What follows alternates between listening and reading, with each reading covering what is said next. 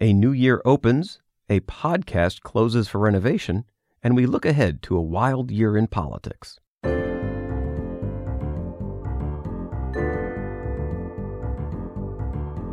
Welcome back to USA Today's Cup of Politics. I'm Paul Singer, the Washington correspondent around here.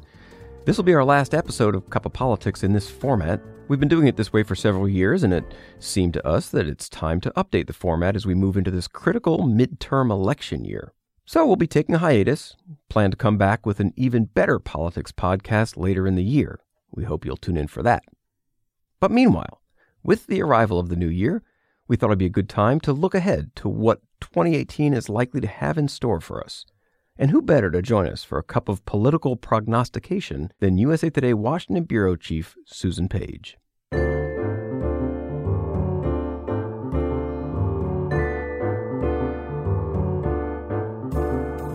Susan Page, welcome back to Cup of Politics. Hey, Paul Singer, it's great to be back with you. Good to have you. So, we are in a new year uh, you know, New Year's resolutions and all that. So let's resolve right here. What do you think are going to be the big political stories of 2018 that we're going to be watching?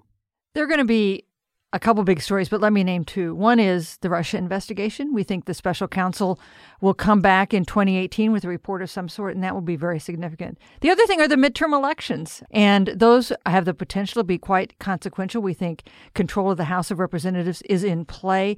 With that, uh, you know, a lot of repercussions if control shifts to the Democrats. Well, let's separate those into two. I'm, I'm mentioning the Russian investigation because, you know, you get a lot of pushback from the White House and have been for, for months, really, that, well, it's going to amount to nothing. There's no collusion there, obviously, between the Trump campaign and the Russians. Uh, the president had a press conference uh, with the president of Norway this week where he said basically the same thing no collusion. It's the Democrats that are bad people. But as we sit here at the beginning of January, we really have no idea where this is going to go, right? I mean, it, there's any number of possible outcomes. We don't know whether there was collusion or not between uh, the Trump team and the Russians. We do know there was Russian meddling in the election. We just don't know if the Trump team played a role in that. Uh, but we, I think, have a sense that the investigation is a really serious one because of the people who had already faced charges and who have reached plea deals with the special counsel. So let's ask Paul Manafort, who was once the president's campaign manager, or Michael Flynn, who was his national security advisor, about whether there's anything to this investigation. Right, and and even if the investigation sort of wraps up with those characters, they still have to go to a trial, presumably, or it'll be a news headline no matter what for the rest of the year. That's right. There, there will be, we think there will be trials. Uh, there is no reason to think that the indictment process is completed. Uh, but what we don't know is what engagement this will have for the president himself. And the president continues to insist that there was no collusion and that he did not obstruct justice, did not attempt to obstruct justice, which would be the other big risk for him. Right, because it is really a two part investigation. It's not just the question of whether there was uh, some kind of uh, nefarious deeds during the campaign, but also the question of whether the president obstructed justice by firing James Comey and trying to knock the investigation off the rails. Basically. And if you look at the, two of the biggest political scandals in White House history, at least in recent White House history, the Whitewater scandal, which led to the impeachment of a president, and the Watergate scandal, which prompted the resignation of a president, the most serious charges in both those cases were not the crime, they were the cover up. Right. So let's look at the other question, which I think you're right. Again, is is the major question that we're already preparing to cover here at USA Today is, can the Democrats take back control of either the House or the Senate in 2018? Uh, are you willing to put down money yet? Uh, have you have you uh, invested in, in futures? I would be willing to put down your money. That's good because I don't have any, so perfect. I think it's early to be very confident about what's going to happen. But what we can say is that the ingredients are there for a tough political landscape for Republicans. Things change, things happen, uh, but at the moment, it looks like it's going to be a tough Republican year. Yeah, I remember we were looking. We were talking about the you know, approval ratings of, of presidents and stuff, and and there's this spike for George W. Bush in October of 2001. He's like 80% approval rating. You're like, what's that all about? Oh, right. Right after September 11th, of course, he was the most popular guy in the world. So anything can happen between now and then. You can have a foreign policy crisis, a national security crisis. You could have great economic news or terrible economic news, uh, the life does not proceed in a straight line for a year. Right. Uh, but if you look at some of the funda- political fundamentals, uh, in your you, you'd, you'd see some uh, warning clouds for Republicans, including the president's low approval rating. Often, midterm elections stand as a kind of referendum on the president. That's troubling. Uh, and you, all, you also have seen independents uh, and moderates moving away from the Republican Party eh, after a year of, of President Trump's administration. So that is also a worrisome sign for them. And you've also seen a bunch of retirements of senior Republicans, uh, a lot of moderates, a lot of California Republicans opening up seats that then may be very competitive for Democrats to, to try and take back the House. In fact, we've already had more Republican retirements in the House than at any election since 1994, and it's only January, so we think we'll probably have some more. Eight of those Republican retirements are committee chairmen. That's that's unusual. You know, naturally, some people, uh, their lives change, their careers go in some new path, they decide to not run again.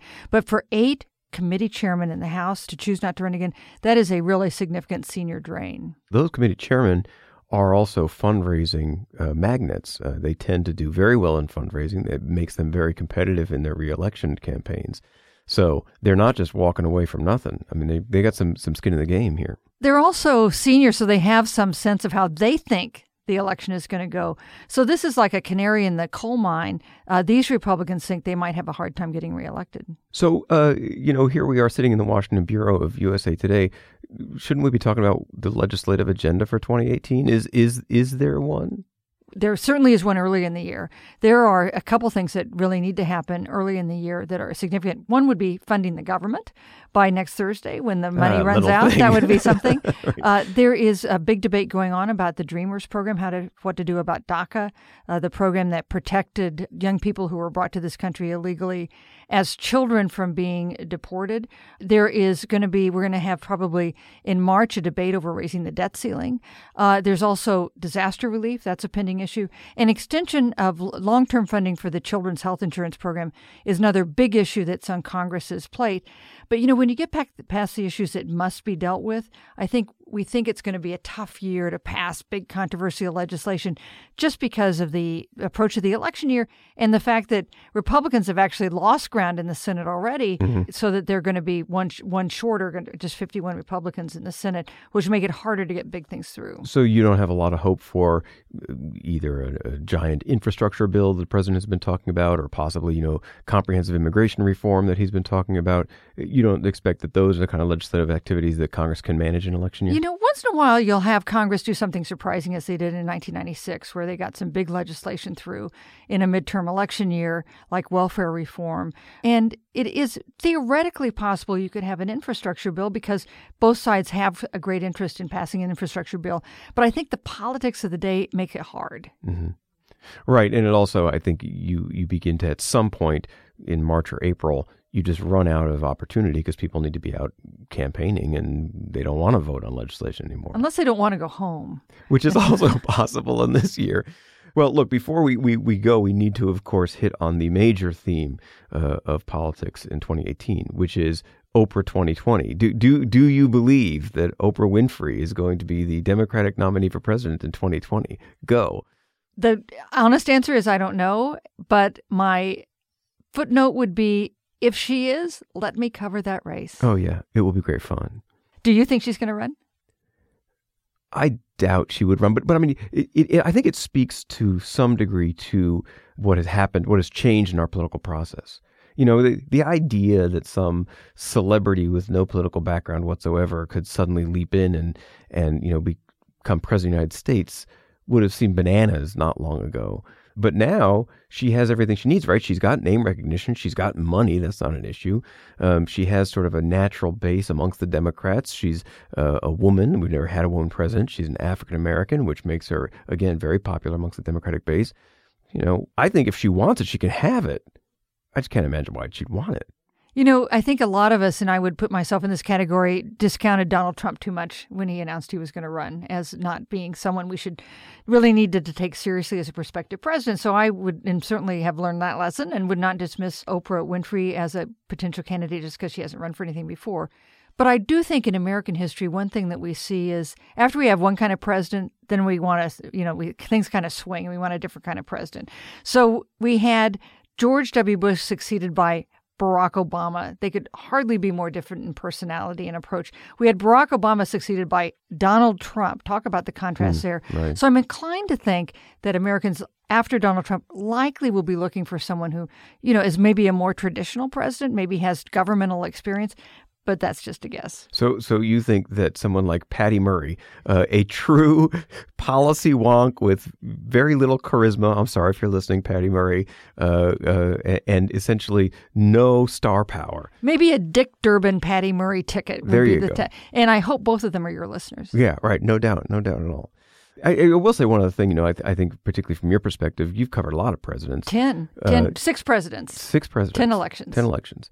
Um, are you finding in the first year of the Trump administration that this presidency is really that much different than any other presidency? Well, I think many presidents have a rough start. Bill Clinton had a very rocky start, but this is different from anything I've ever seen before. It is uh, more disruptive. Uh, it's more uh, chaotic. It's more divisive. Uh, Donald Trump is a man who likes superlatives, and his presidency lends itself to those. Well, this has been a terrific conversation with you. Outstanding, the best conversation ever. Uh, really, many people are saying this has been a great interview. Uh, so I'm. Well, people say you're the best podcaster in the world. exactly, and it's getting better every day. Susan Page, thank you so much for joining us on Cup of Politics, and look forward to talking to you again soon. Thank you, Paul Singer.